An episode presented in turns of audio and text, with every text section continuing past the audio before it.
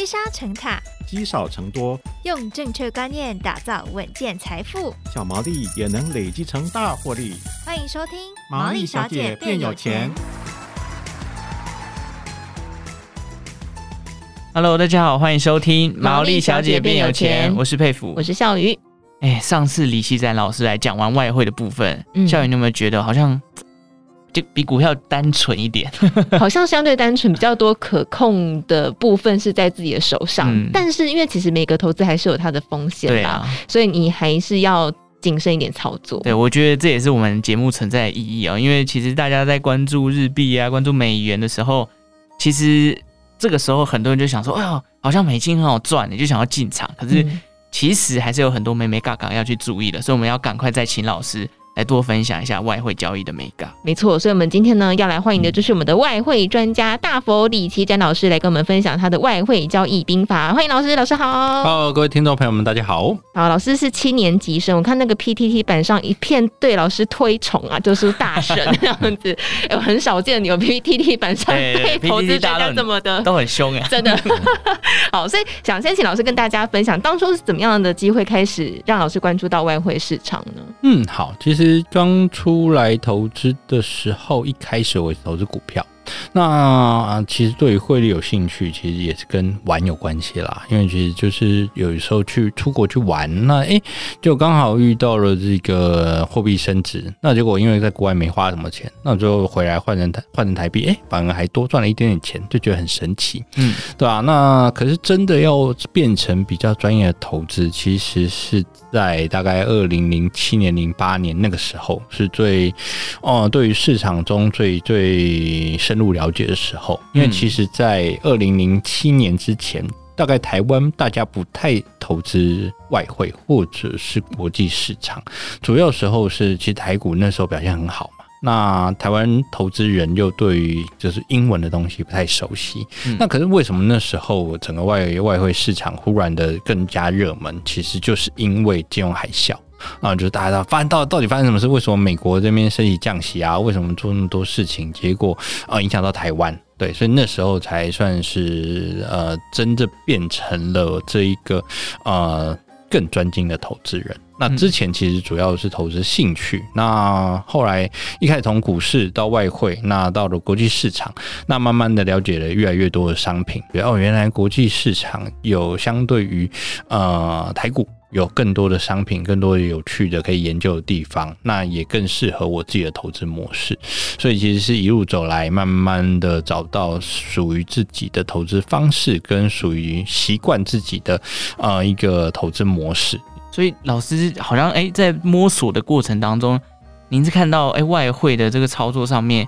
有什么样比较特殊的情况，跟相对于其他商品不同的，也可以提供给投资人做一个分享呢？好，那其实我认为最重要的一点，就是几乎主要的国际商品，大概都是二十四小时交易。你想得到，就是说像是欧元、英镑、黄金、油价，甚至是美国的这个指数期货，那基本上都二十四小时。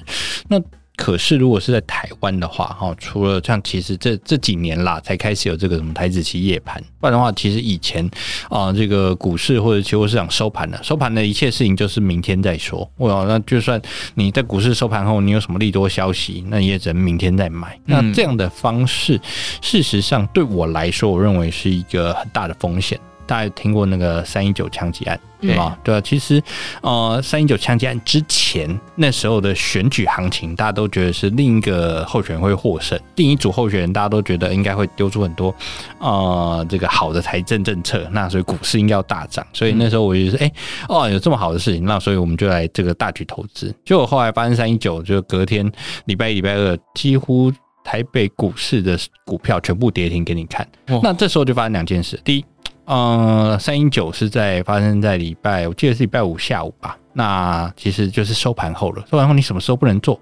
那所以礼拜六、礼拜日你只能那边等，礼拜一开盘要跌多少？很煎熬哦，对，很煎熬。那礼拜一开盘之后啊，因为跌停了嘛，跌停了你也不能做，因为卖不掉啊，所以你你什么事也不能做。对，所以如果你今天到了国际市场上，事实上礼拜五晚上照样有东西可以给你交易。啊，所以你无论如何一定可以可以有避险的方式，然后就算真的大跌，那其实很多国际市场的商品，他们是没有涨跌幅限制的。所以虽然可能会，例如说像是前几年会常看到所谓什么熔断呐，会暂时交停止交易，但是。停止一下，停止五分钟、十分钟后之后，它还是可以可以开给你交易。嗯，所以那才会觉得啊，这样这样的商品比较适合我们来去规划风险。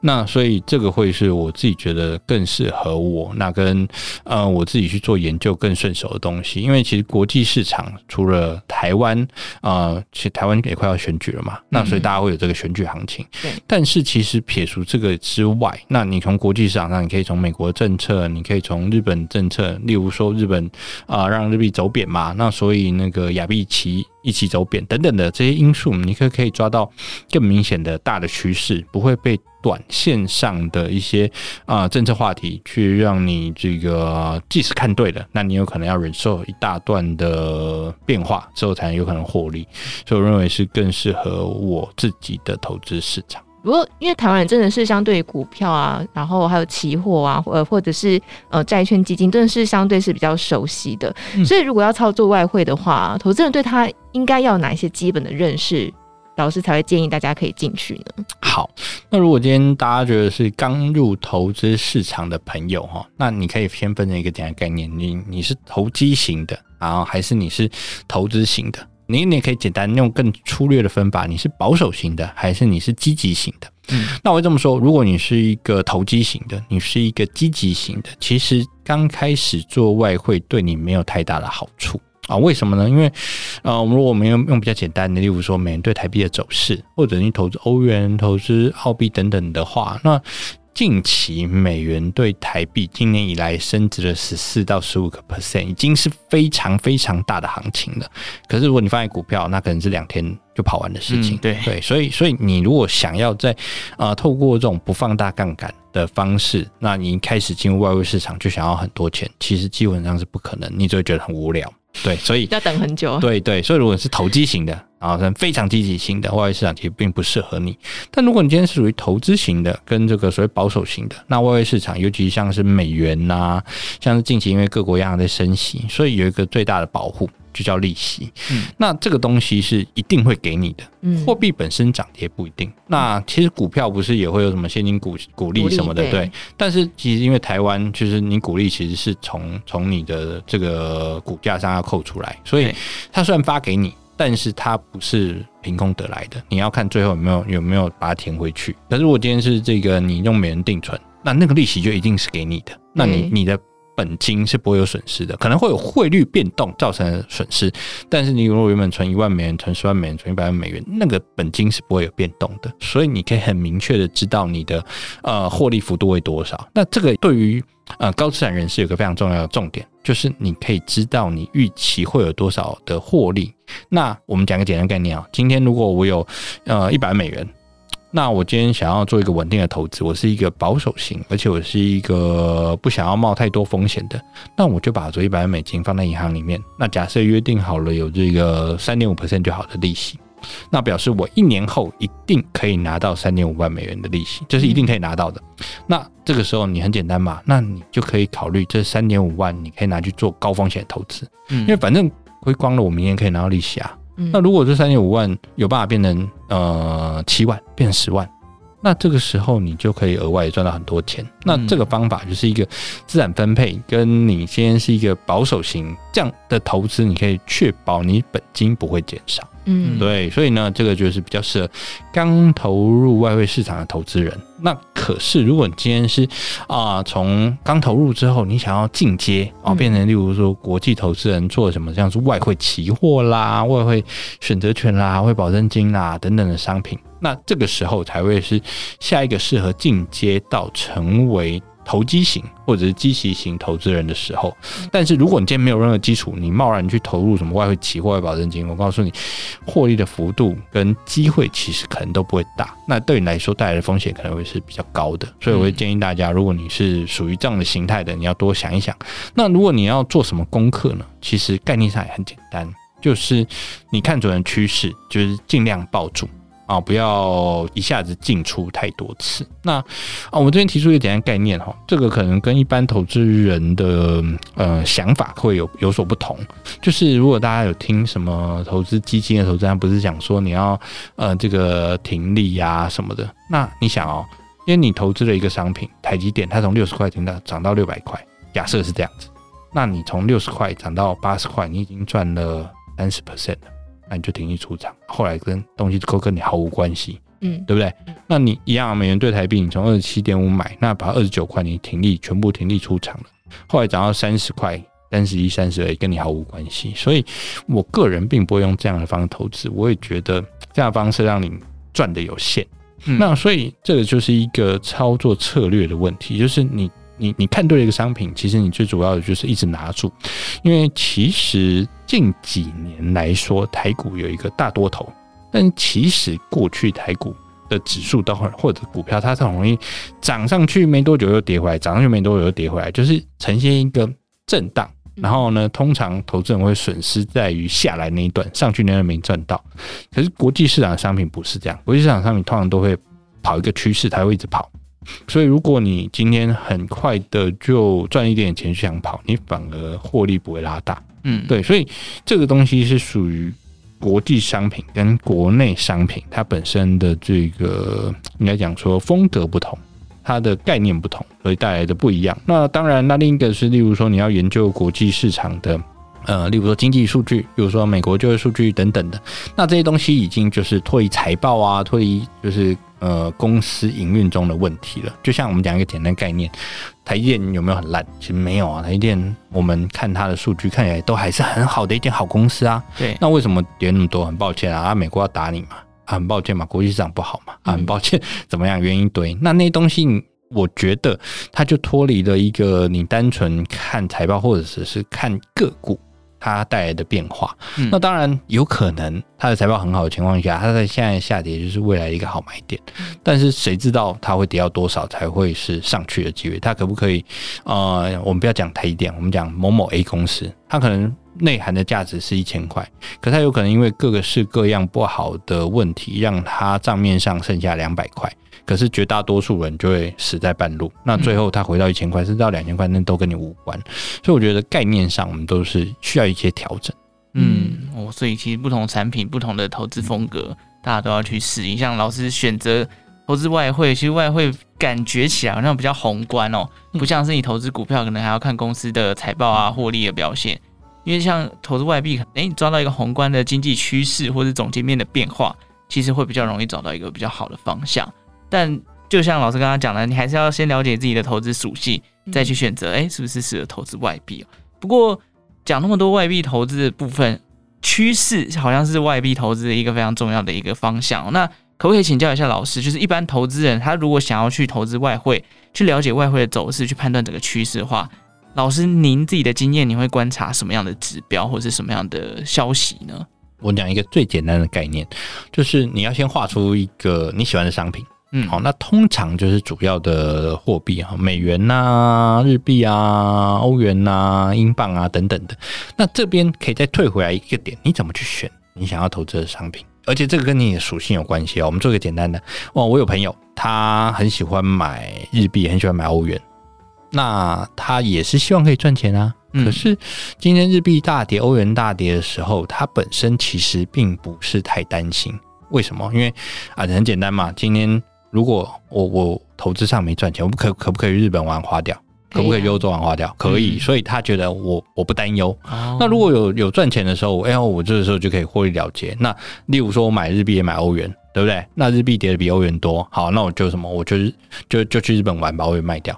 那这也是一个解答的方法，所以呢，其实这跟个人每个人的设定的方式不同。嗯，但不管怎么样，你要先选到一个你喜欢的商品啊，就是主要商品为主。那建议不要选像是南非币啊、什么巴西币啊等等的新兴市场货币啊，因为呃，我们说实在话，你今天你觉得你要看美国数据，你要研究美国总统说什么话，比较简单，还是你要知道南非的货币政策 啊？还是南非总统昨天说了什么？哪个比较简单？那肯定是美国比较简单啊。所以，所以在这样的情况下，那以美国为主，以这种成熟市场，你容易观察到市场为主。然后呢，主要的观察指标其实各个市场大概都是分三块，就例如说 GDP 就是经济好不好，嗯，啊，例如说这个利率高不高，那例如说近期另一个就是通膨高不高，因为通膨高它有可能暗示着未来升息的幅度大，那如果未来升息的幅度大，还有可能就暗示着它上涨的空间比较大，这些都是有可能的动作，所以呢，主要往这几个发地方发展。那同时留意一个重点啊，就是越大的经济体影响的问题会越多啊，例如说像是美国，你影响美元升贬的重点，美国升息可能是最重要的问题，但不一定是。为什么？是因为。假设美国如果升息带来的是经济衰退，而且出现了呃股市大幅的下跌，那这个时候美元会强，但是呢，它可能只是最后的上升波段。那可是如果今天这个，例如说像是欧洲或者日本，我们假设以日本来说，日本是不是经济看起来也不怎么样？那 CPI 通膨也不怎么高，那货币政策也不动。那可是日币一路走贬，但可是它的股市表现就还不错哦，因为他们的厂商可能就受益于日币走贬带来的呃好处。那所以在这个情况下，你你就要去慎选啦，你就要去想，哎，今天我如果投资日币，那我要看的重点是什么？事实上，以现况来说，你看日币的重点可能就是美国跟日本的利差，然后日本利差持续拉大的时候，资金可能就是会往美国流。但哪一天忽然日本来给你给你个升息哦，那可能资金就会快速回来。那所以用这个角度，就是各个商品都不同。那最简单就是我们刚刚说的 GDP、那利率、CPI 来去看。但是事实上，越大经济要补充的。嗯，经济数据或观察点就越多。嗯，但是我觉得刚刚听老师这样分享，因为我其实我就是不太懂外汇，但是听老师刚刚这样分享，我觉得好像比股票真的简单很多。我觉得我太晚认识老师了啦。可是因为其实我蛮好奇，就是说，比方说外汇啊，或者是基金啊、股票啊这些。呃，会互相影响吗？这些表现？嗯，肯定会的。我们讲一个最简单的概念啊，近期因为美国、欧洲都在升息，所以很多资金都被抽回去美元里面，对不对？好，那所以我们讲新兴市场，新兴市场为什么叫新兴市场？一个很简单的划分方法，就是新兴市场没有钱，就这么简单。那它需要，所以需要外资去投资嘛。对，你看，你看日币是不是日币贬得一塌糊涂？那你看日本有发生经济危机吗？没有，没有啊。那日币上涨的时候，你会看到新闻说外资买日股，日日股大涨。没有，没有这种事。嗯、那你有听过美股大涨的原因是外资去买的吗？没有。没有对，因为他们自己本身钱够多，所以在这样的情况下呢，诶，如果你是新兴市场，你就需要外资。那新兴市场的每个商品都可能是外资推升的，例如说新兴市场债啊，新兴市场的股市。新兴市场汇率，那如果今天在美元走强的环境下，你就会发生到了新兴市场的货币走贬。那如果货币走贬的时候，你今天一样概念，你如果是外资，你看到你投资的那个国家的货币一直在走贬，你的股市就算没跌，可是问题是你赚的钱一样要打折。那与其现在打九折，明天打八折，那你不如现在打九折，赶快股票卖掉，打九折资金出去，免得明天打八折。所以这时候股市也会往下跌。那呃，投资股市跟投资债券通常是不一样的系统啊，因为固定做固定收益跟做价差的概念不同。那可是，一样的情况下，你今天在投资新兴市场债的时候，你看到了货币的价格一路走贬。那当然，你拿到了，呃，例如说，我们假设你今天是投资泰国的债券，原本你是可以拿到固定每年三四 percent 好了，我们抓高一点，四 percent 的利率。那结果你发现泰铢跌了十 percent，那这时候你的四 percent 的利率就会打九折，那对应三点六，那三点六可能比美元的还要低，那我干嘛投资这个？对，所以资金当然就外流了，嗯，所以它又变成。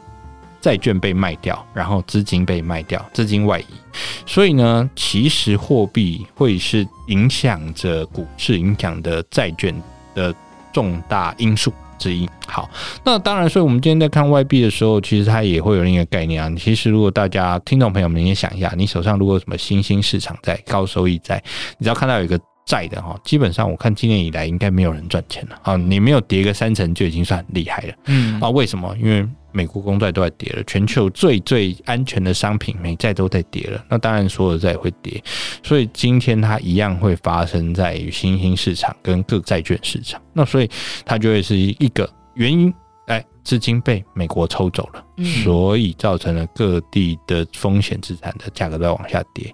那它就会扩散到我们刚刚说的，不管是债市、股市、货币市场，全部都会。嗯，对，货币的强弱其实会间接就影响到所有商品的表现啦。嗯其实像原物料也是嘛，像现在哎，原物料之前涨很凶，结果美国升息之后，这个像油价就一路往下跌，从一百二现在跌回来到破一百块哦。所以其实货币真的是因为交易上我们就是用货币嘛，所以货币强，其实对所有的商品都会有间接的影响啦。那讲回来，就目前老师的观察，说外汇市场或者说货币市场，就目前老师您觉得还是哪一类投资商品是最有价值的？最有价值的啊，嗯，假设啊，我们以近期看得到的，当然就是一直会上涨，就是美元啊，所以美元最有价值。但这边有个问题啊，呃，事实上是有一些呃分析认为，因为美元已经超涨了，超涨了二十 percent，所以这个时候变成哦，它的价值跟价格是不对等的，嗯。有泡沫就对。了，对，变成美元似乎有泡沫。嗯。那这个时候被低估的似乎叫做更有价值。那虽然账面上没那个没那个价格，但它似乎更有价值。那它会不会是一个好的买点呢？对不对？那当然被低估的，搞不好你觉得，哎，其实你看啊、哦，台股跌得稀哗啦的，还是有接近一万三，搞不好台币也很有价值啊，对不对？嗯、那呃，喜欢中国的投资人就会讲说啊，现在就是。啊，二十大过啦，大家这个打打杀杀骂一骂，搞不好接下来就是总加速师继续往前跑，对不对？那搞不好未来就是人民币有再创高峰的机会，他也会觉得很有投资的价值。所以我会这么说，嗯，今天以我的角度来看，我认为在投资市场上，不管是外汇市场，不管是什么大宗商品都一样，通常都是强者越强。哦，就是市场的资金会往集中在于那个会上涨的商品上去冲。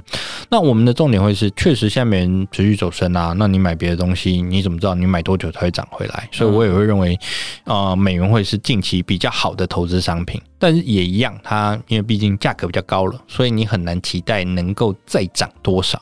像美元指数啊，目前来到一二，前波高点一四，那你要它冲到一二零，好啊，跟着给你冲到一二零啊，也不过就是六 percent。那这样够了吗？难道你要再创新历史新高，再跑到一五零、一六零？那你觉得全球会有多少的资金被美元吸回去？新市场会有多惨？这件事情都是我们后续可以去观察的。但是如果你现在问我，那就是美元会是目前最安全的投资标的。至少如果你投资各种商品，从年初到现在，嗯。应该只有美元赚钱了，其他我我想不到有什么东西会赚钱。好，至于该怎么买，回到第一集去听。